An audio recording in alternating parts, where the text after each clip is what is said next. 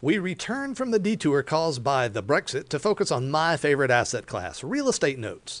Here's the big question where do you find them? I'll tell you right now. I'm Brian Ellis. This is episode number 209.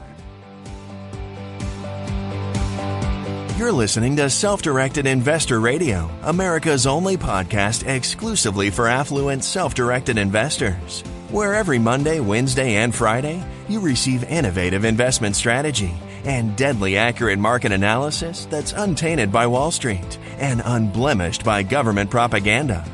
All in seven minutes or less. Coming to you now from the SDI360.com studios, here's your host, Brian Ellis.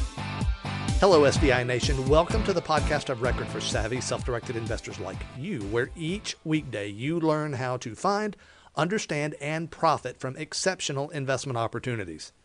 Hey, folks, be sure to sh- check out the show notes for today's episode. Any link or resource I mentioned in this show will be posted there at sdiradio.com slash 208. Hey, if you missed any of the last three episodes leading up to today's show, I respectfully recommend you go back and take them in before continuing today.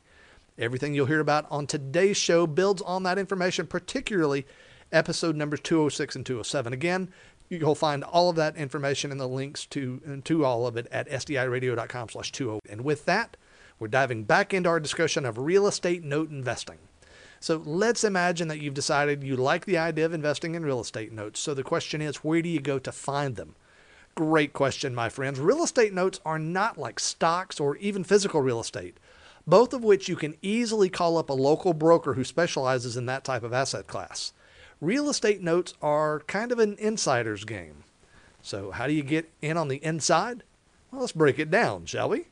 Remember that real estate notes are just loans secured by real estate. So, who produces most real estate loans? If you guessed the big lenders like Wells Fargo and Chase Bank, you're right. So, why don't you just call up Wells or Chase and ask them to buy a note or two from them? Or maybe you should call up one of the smaller but still very large regional banks like SunTrust, BB&T, or Capital One.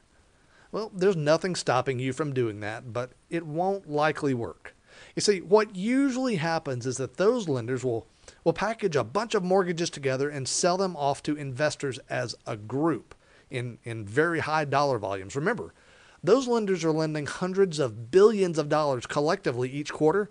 So to them, selling off mortgages individually would be a huge logistical challenge, and most of them just won't do it. Thus, you won't generally be able to buy newly originated real estate notes directly from major lenders. Where do you go then, since the big boys and the regionals are by and large out of the picture? If you said small local banks, you're right. Well, you're, you're partly right.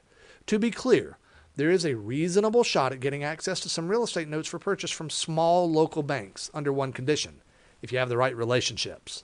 Some time ago, I banked at a local bank in my area that had only about five branches in, in one specific county. I knew the president of the bank personally, and the bank's attorney was my real estate attorney, so I knew the players there. I could probably have pulled off buying some notes from that bank because I had the relationships. So that would be a great starting point if you have those kind of relationships in your local area, but it's a limited option. It's just not plausible to know every banker in every local bank. But even though you can get deals that way, it doesn't really sound very promising. It sounds like uh, you're in for a lot of detective work before you even find a note that will actually enable you to make an investment. And frankly, that's true if what you do is think conventionally. And so far, there's been a whole lot of conventional thinking in this episode. Ugh, I feel my skin crawling. so, what other options are there? Well, there are two potentially good sources for getting access to note deals note brokers and individual investors. Note brokers are people who are connected to people who own real estate notes and who want to sell them.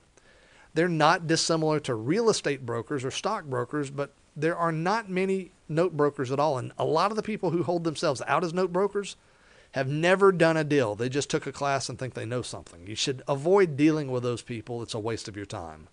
So let's hold our discussion of note brokers for another day because even though there are sometimes great deals to be had through note brokers, I found that's not a very easy place for new note investors to get started. It's, like swimming in shark infested waters. That leads us to an excellent alternative individual investors. You see, many real estate investors like cash flow from real estate but they do not want to be a landlord.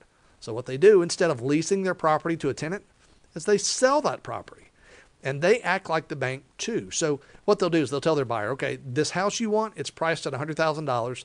You have to pay me a down payment of $10,000 and you've got to make me payments every month of say 900 bucks or so uh, for every month for the next 30 years. Now, in that way, the investor is still collecting cash flow. That's $900 a month or, or whatever the case may be. But they're not being a landlord, which means they have practically zero responsibility in the deal other than to collect their payments. It's really very nice. That kind of note, it's called an owner financed or seller financed note, is a potential gold mine to you. It represents an opportunity to get what you want, which is a safe, high yield cash flow, while giving that investor who created it something that could really help them a chunk of money. So it can be a huge win win.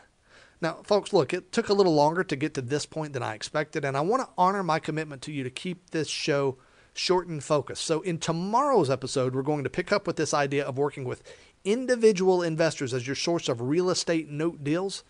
And look, you're going to want to tune in tomorrow because I'm going to give you an awesome strategy for how you can buy those notes from individual investors, but sometimes not the whole note, sometimes just a piece of the note, the safest, most secure, and truly profitable pieces. Look, the flexibility of these financial instruments is simply astounding to me, and you'll see why tomorrow.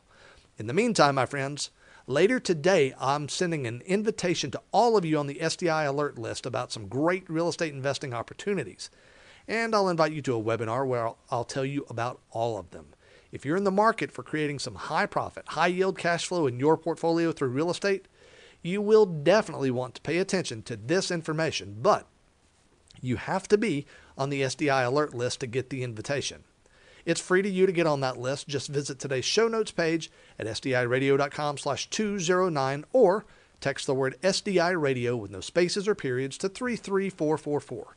My friends, it's so good to be with you again today. And remember, invest wisely today and live well forever. Thank you for listening to Self Directed Investor Radio with Brian Ellis. Don't miss a single episode. Be sure to subscribe to Self Directed Investor Radio right now on iTunes, on Stitcher, and at SDIRadio.com. Your feedback is always welcomed via email at feedback at SDIRadio.com. This show is for entertainment purposes only and is not intended as legal or professional advice for your situation. Content is the property of the Self Directed Investor Society.